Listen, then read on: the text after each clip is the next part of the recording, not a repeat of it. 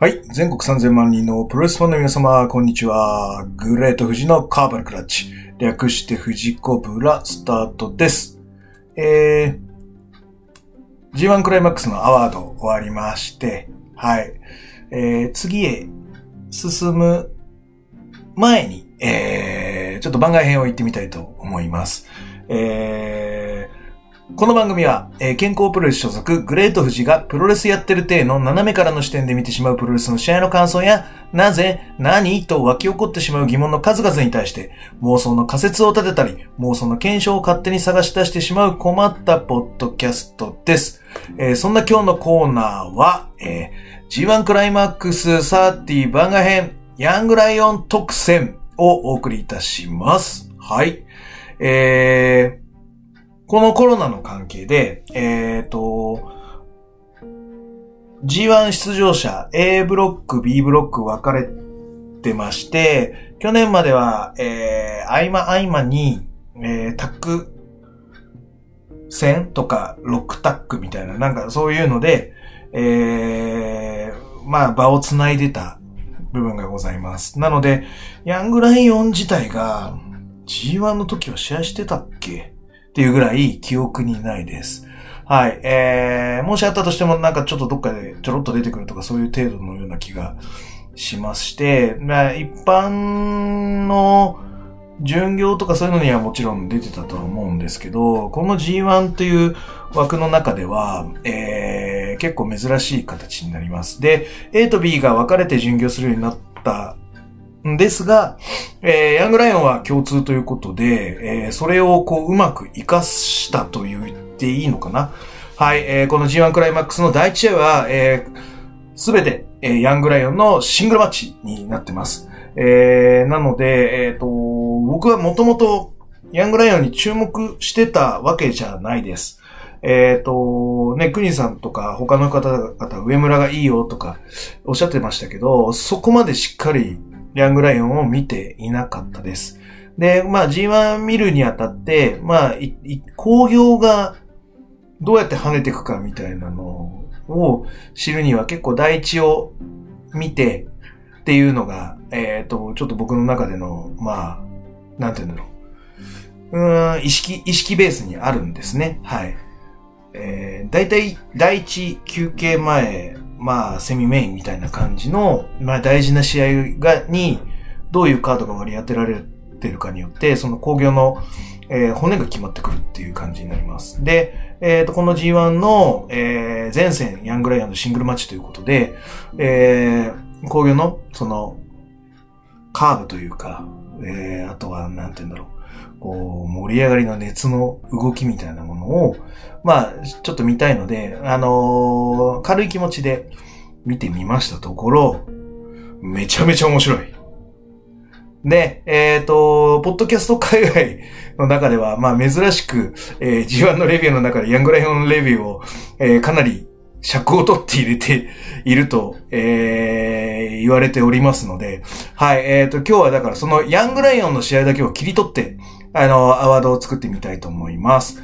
はい、えっ、と、まずは、えー、全試合行きません。えっ、と、ピックアップして特に良かった試合だけを、えー、言いますね。なので、皆さん、あのーワールド加入されてる方は、あの、僕の話聞いて、ちょっといいかもと思ったら、あの、第一、あの、15分一本勝負ですし、だいたい10分尺から15分尺あれば、絶対見れますので、あの、もし、これを、この試合面白いかもと思った試合があったら、ぜひ見てください。はい、まずは、えー9月23日、えー北海道 B ブロックの第一試合、上村対ゲームの、えー試合です。えーこれはですね、あのうん、ぜ、絶対見てほしいな。こんなんばっかりなんですけど、この後続くの。はい、えっ、と、何がすごいって、やっぱりゲーブレル・キットの、えー初ダブルアームスープレックスが決まった試合でございます。はい。なので、えっ、と、驚、実況人とか観客、観客の驚きも、えーかなり大きかったかと思われます。えー僕がちょっと気になった、気になったというか、すごいいいなと思ったのは、それまで上上村は結構ヨーロピアンエルボーを、えー使っていたと僕は思ってました。その前の試合とかでも使ってたりして。で、このゲーブはイギリスのレスラーでして、やっぱりヨーロピアンエルボー、イギリスのレスラーだったらそういうイメージをしてくるのか、えー、そう思ったのか知らないですけど、ヨーロピアンエルボーをちょっと控えめにした配分にしてる気がしました。うん。それがちょっと僕の中では、ああ、上村って考えてプロレスしてるんだっていう気づきをいただきました。その、えー、若いんだからがむしゃらに、こう、やれ、あの、昔の新日みたいにね、俺が俺がで行けっていうだけじゃないなって思わされたのが、この上村のヨーロピアンエルボーをちょっと抑えめにした作りをしてるなという動きです。はい。えー、それが良かったです。なので、まあ、えっ、ー、と、普通の人は ゲームのダブルアーム見てください。はい。すごくいいです。はい。おすすめです。はい。えー、続きましては、9月29日、後楽園、えー、B ブロックの第1試合。えー、これも、えー、上村対ゲームになります。はい。えっ、ー、と、毎試合毎試合思うんですけど、その、レスリング出身の上村のスイッチがものすごく美しいです。あのもっと見ていたいなと思います。はい。で、えっ、ー、と、なんだろう、えー、この前の試合が、えっ、ー、と、辻対ゲームだったんですね。で、えっ、ー、と、大きい人向けにヨーロピアンでコントロールするっていうのがちょっと難しいな、みたいな感じになったので、あの、ジョニー・セイント的な、ロイヤルマジック的な、あの、あっちやったりこっちやったり、くるくるくるくるみたいなので、翻弄しようと、え、したんですけど、ちょっと失敗した感じがしました。えっ、ー、と、それはね、このヤングライオンの、えー、空気に合ってないっていう言い方もあるし、えっ、ー、と、辻がやっぱり体がでかいので、えっ、と、そういう翻弄するさせるものっていうものに関しては、ちょっときついかな、みたいな感じ。まあ、いわゆる人選と使い方がちょっとミスチョイスだったかも、みたいな、えー、反省点が若干感じられました。じゃあ、上村は、そう、どうなのかって言ったら、まあ、その対戦とか仕掛ける相手が違うというのもあるんですけど、えっ、ー、と、もうちょっとですね、決めが多い。えー、もしくは、短めの決めのランカシャー的な動きをパケット的にぶち込んでくる感じにしてます。だゲームはかなり修正してきてるなっていうのを感じました。うん。これもですね、毎試合見てるから感じるのかな。で、しかも、えっ、ー、と、毎試合、えー、ヤングライオンで固定されてるという、えー、枠を与えてられてる。えー、役割を与えられてるので、えっ、と、彼らもその役割に応えたいという意識を出してきています。なので、えっ、と、任せるって大事だなって、やっぱり 普通の仕事とか、うん。そういうのでもすごく感じます。ここはお前に任したっていう、なった時の、その、若い子たちの頑張りっていうのは、ちゃんと考えてきてるなっていうのがわかりますね。はい。うん、すごくいいなと思いました。はい。うん。すごく細かめの、えー、パケットで、えっ、ー、と、いわゆる失敗を少なくしようという形で作ってきます。で、上村ももともと、うん、なんかその動きがいいのか、まあ後で、えっ、ー、と、実況で聞くんですけど、やっぱりイギリスに興味があるみたいな話があったんで、シンクロ率がものすごくいいです。はい。あのー、技の受けであったりだとか、はい。あのー、付き合い方がすごく良かったです。はい。で、一つ一つの、えっ、ー、と、そういう、その、ガチャガチャしないようにして気をつけてるので、あの、すごいきっちりと、えー、バーンバーンという決めが起こってて、羽が起こってます。はい。だいぶ良かったと思います。はい。で、そういうこう、えー、止め羽の羽がフィュッ、フュッ、フュッって効いてくるので、自分の心も、うっ、う、うっとこう、だんだんこう、顔が起き上がるような感じで上がってくる感じなので、まあ、いわゆるちょっとですね、聞いたことあると人がいると思うんですけど、試合がスイングし始めてるっていう感じが起こってます。はい。えー、で、この試合ですね、ダブルアームスープレックスも決まらなかったし、カー抜きスープレックスも決まりませんでした。だけど、すげえスイングした感じがして大満足でした。うん。まあ、逆指だったんですけど、もうなんかね、お、お、お、おって、いわゆる心が踊らされた感じがしました。えっ、ー、と、この日、あの、僕は別の試合ベストバート選んだと思うんですけど、全部なら G1 公式戦っていうのを抜きにして全試合並べたらこれがベストバウトかもと思うぐらい、この試合はクオリティが高いです。皆さんぜひ見てください。はい。はい、続きまして、えー、10.1長岡 B ブロックの、えー、試合、第1試合、辻対ゲームです。はい。これもですね、バックナンバーちょっと聞いていただくともっとですね、感情豊かに喋ってるとは思うんですが、でももう一回ちょっと喋りますね。はい。えっ、ー、と、そのね、さっき言ってた、その、辻ゲームでちょっとミスったというか、うまくいかなかった仕掛けに対して、あの、修正してるな、反省してるなっていう感じがあったんで、ゆっくりめに作ってます。で、やっぱり辻は、えー、ヘビー級ということなので、えっ、ー、と、そのゲイブは、その、力の強いものに向かっていくための、えー、仕掛けという形の、えー、攻め方をしてるかな、と思います。で、えっ、ー、と、いわゆる、あのドラッグで返していく流れであるだとか、うん、あの、そういった流れのやつは、ゲームが仕掛けたのか、辻が仕掛けたのか、どっちかなーみたいな感じがありました。で、えっ、ー、と、ドラッグっていう技をチョイスしてるので、ゲームかなーとも思うんですが、辻があえてやらせてるっていうのもあるかもしれないなと思いました。はい。で、えっ、ー、と、すごくいいところは、そのヘッドロックのところを、えー、足を掴んで、えー、塔で切り返していく、えー、塔ホールドで切り返していくゲームっていうのが、すごく、えー、オリジナリティ溢れてて良かったです。あのー、えっ、ー、と、なんて言うんでしょう。アンクルを決めるような感じで、えー、足首を決めて、ひねって、えっ、と、体勢を入れ替えていくっていう形になるので、あの、だいぶ、リアリティが、えー、あるなと思いました。すごく良かったです、これ。はい。あのー、一応僕、あの、動画撮って後で見返そうかなと思ってます。はい。えー、あとはですね、えー、そうそう。ゲイブが、ヒップトス。を狙いますと、まあ、辻はヒップトスじゃなくてショルダースルーを選択しますというところで、あの、全体が見えてるな、お互いがって感じます。はい。で、えっ、ー、と、すごくね、あの、そこから足攻めに行ったりとか、うん、あの、してくるゲームに対して、えっ、ー、と、辻もやっぱりですね、負けれないみたいな感じに、えー、なってて耐えてきてます。はい。あのー、すごく、えー、15分一本勝負になってまして、えっ、ー、と、その10分経過以降から、あ、これもしかしてっていうのはあったんですけど、結構12分13分ぐらいまでは、あの、決まるもんだと思ってました。で、ただ、あ、このキャリアで、えー、引き分けやるんだと思って、あの、えー、ちょっとこう、な、舐めたって言い方は変だな。なんて言うんだろうな。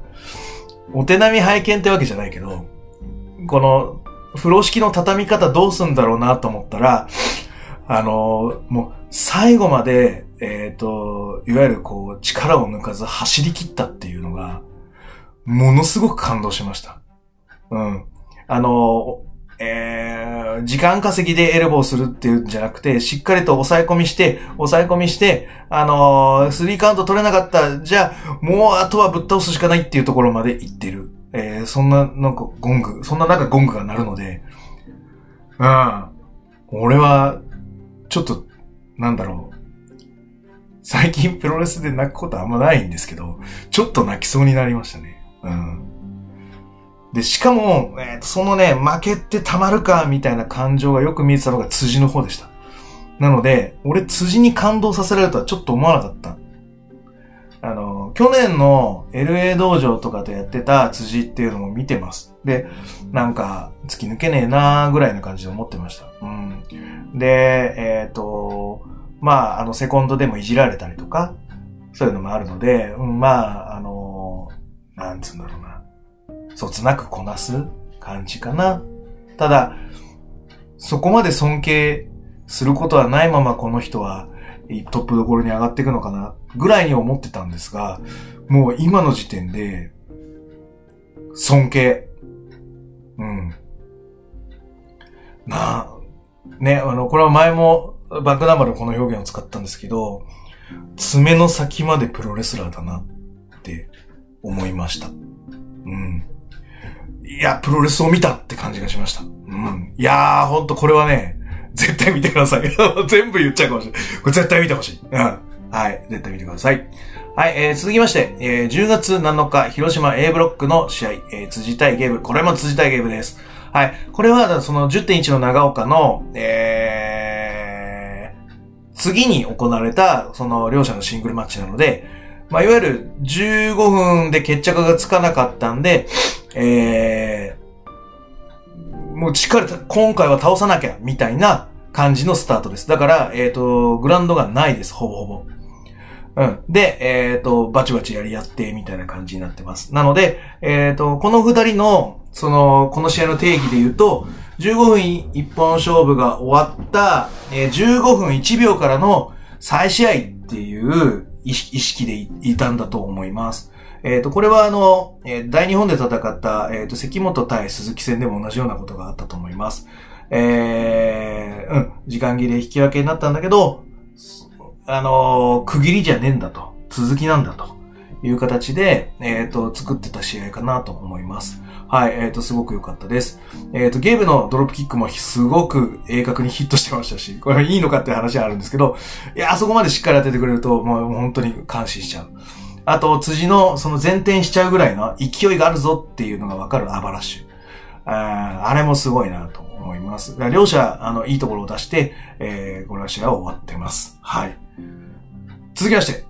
はい、えー、これも試合、そうそう、だからその10.1長岡とこの10.7広島見ていただくと、うん、なんかこう、続くからスタートできると思うんで、ぜひ見てください。はい。えー、続いては10.10大阪 A。はい。えー、上村大辻です。はい。今まで全部ゲーム絡みでしたね。だから私ザックが好きなんで、えー、まあ、あとは引いて言うと、ジョニー・セイントからの流れ、そのイギリスムーブと呼ばれているワールド・オブ・スポーツミドル級の流れってやつなんですけど、あれがすごく大好きなんですね。なので、ゲームの動きとかもものすごく好きなんですが、えー、じゃあ、だからといって上村辻が好きじゃないのかと言われたらそうではないんですよ。そうではないんですが、俺がちょっとこう、感性を拾っちゃうところが、そういうところが多かったっていうだけです。で、えっ、ー、と、初めてこの上村辻のマッチアップで私はこの試合をピックアップしてます。えー、その長岡でね、俺は辻に感動させられてるので、上村がすごいっていうのはもうなんかその G1 の初めから分かってたんですが、辻もすごいっていう状態で見てる上村辻です。なので、上村のスイッチがいいなと思ったら、辻のスイッチも綺麗なんですね、すごく。だから、ああ、すげえって。アメフト出身って言ってたけど、レスリングやってなかったんですか？じゃあ、道場入ってくれたってことですか？だったら、やっぱりしっかり型を作ってるなっていう感じです。はい。で、えっ、ー、と、上村はその実況でも言ってたように、えっ、ー、と、イギリスに興味がある遠征をしたいのイギリスだって言ってたのがあるんで、えっ、ー、と、キャッチャーズキャッツキャンの流れ、その、ザックから拾ってんのか、ゲームから拾ってんのか、まあ、な、な、何らかはわからないんですが、オーバーフックからの、うん、あの、投げというか足の引っ掛けてやるだとか、あの、そういったのもトライしています。はい。えっ、ー、と、これも、まあ、おそらくレスリングであると思うんですよね。はい。それが、その試合で活かせれるんだぞっていうところが、その CACC の中では出てきてはいるので、早速採用してるのかなと思いますので、かなり勉強してるような気がします。はい。えー、あとは、えっ、ー、と、特に、えー、特筆すべきは、リバースインディアンデスロックのディフェンスをしっかりしているという。ただただ寝転がってるんじゃなくて、えっ、ー、と、足を引っ掛けさせないためには、自分がこう、エビのように、こう、ぐるっとまあ、亀か、亀のように丸まって、えっ、ー、と、足を入れさせない、リバースインディアンデスロックに入れさせないようなポジショニングを取ろうとすると。まあ、ただ、えっ、ー、と、自分が下になっているので、まあ、押さえつけられると、まあ、元に戻っちゃうみたいな、そういうこのディフェンスのやり取りっていうところは、すごくいいと思います。はい。で、えっ、ー、と、辻も片足タックルから、こう、右足を取って引き倒そうとしたりとか、あの、そういうところの技術が非常に高いなと感じてます。はい。そうですね。あと上村のあの、バックドロップの状態からゴロンってさせるやつね。はい。いいですね。はい。あのー、これを前には言ってるんですが、えーと、ブレット・ハート、ショーン・マイケルズ、60分アイアンマッチの時の、その、ショーンがやってる感じの技ですね。はい。最初は、こんなんなるんだって僕は思いましたけどね。はい。えー、そういうのも、えー、しっかりとアーカイブされてるということですね。あの、彼らのレパートリーの中では、すごいなと思います。はい、はい。あと、腕の、まあ、ショートシザースから若干、なんかインディアンみたいな入ってるやつですね。はい。なので、腕、上村は、あの、腕攻めをすごいしていますというところですね。はい。うん。で、えっ、ー、と、やっぱそれで辻はすごく腕が痛いっていう感じになっちゃうので、逆エビを、えっ、ー、と、左で持ってるんだけど力が出ない。力が出ない。だから、えー、じゃあ右でまとめて絞り上げちまえと、やってる、えー、ものがありました。えー、これはあの、僕、ツイッターでも、あの、どっかで出してるんですが、えっ、ー、と、うちの、えー、学生プロレスの後輩ですね。で、今は社会人プロレス CWP というところに所属している、クズ林が使ってるスパインラインと、まあ、ほぼ同型ですね。はい。うん。で、えっ、ー、と聞くところによると、えっ、ー、と、スティングが使ってたという噂がありますが、えっ、ー、と、調べても、えっ、と、ちょっと出てきませんでした。なので、えっ、と、ちょっとよくわかりません。裏取りはできていません。はい、ということです。はい、えー、ね、あの最後はですね、あのそんな中、辻村が優勢になったとしても、カウンターのサイクロンホイップをして、えー、あの腕決めをしたりとか、あのー、そこから腕をもう絞って絞って絞って絞り上げて絞り上げて、勘抜き、あ、なるほど、動きはわかるってなった瞬間に、今までこう、ホイップしてた勘抜きスープレックスホールドが、そのまま、スープ、勘抜きスープレックスホールドになった。うおーみたいな感じです。はい。スオークスホールドみたいな 思わず声が出ました。はい、素晴らしかったです。もうほんと感動しますね。その、投げっぱなし。で、ほんと僕毎試合毎試合上村の試合見てるんで、投げっぱなし投げっぱなし投げっぱなし、うーんってなってたら、ホールドみたいな感じで、はい、びっくりしました。もう感動しましたね。なんか、まあ本来だから僕らが思ってる勘抜きスープレックスホールドっていうのはこれです。3を取る技ですからね。はい。で、しかも、辻相手に勘抜きをやると、えー、ちゃんとブリッジ、あとはちゃんと、えー、腰で乗せて投げないと、えー、辻が脳天から真っ逆さまに落ちます。単純に、そのブリッジの軌道だけやって投げる、反り投げをするっていうだけだと、えー、まあ、えー、アマレス的にはも間違いないです。その反り投げという形になるので。でも単純に反り投げだけだと、辻が脳天から突き刺さります。なので、しっかりとパワーを持って、えー、決めもするけど、投げもすると。だから全てが完璧に決まるから、起こる、えー、勘抜きスープレックスホールドです。だから素晴らしいと思います。非常に高い技術を見せていただきました。はい。えー、で、最後かな。はい、最後。これ、10.14横浜。えー、辻田上村です。これも辻田上村です。はい。えー、実況では、えっ、ー、と、上村は、えー、こういう腕攻めみたいな形にして、まあ、あの、技を絞っていく形にして、フォーカスしていく、研ぎ澄ましていきたいみたいな、そういう、えー、実況の、えー、フォローがありました。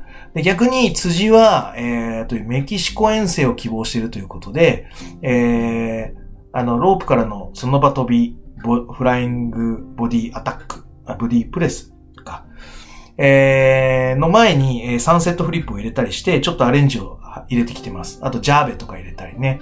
はい。っていうのがあって、えー、ただ模索中なんで、ちょっと精度が悪いな、みたいなのが、その前の試合はあったんですが、えっ、ー、と、今回のこの横浜の試合では、それも修正してるっていう形になるので、やっぱり毎試合枠があるってことは、課題が見出して、その課題に対する答えっていうのをしっかりと出してるなと思います。はい。で、えー、前回勘抜きスープレックスホールドでやられているので、辻の勘抜きの切り返しがすごいです。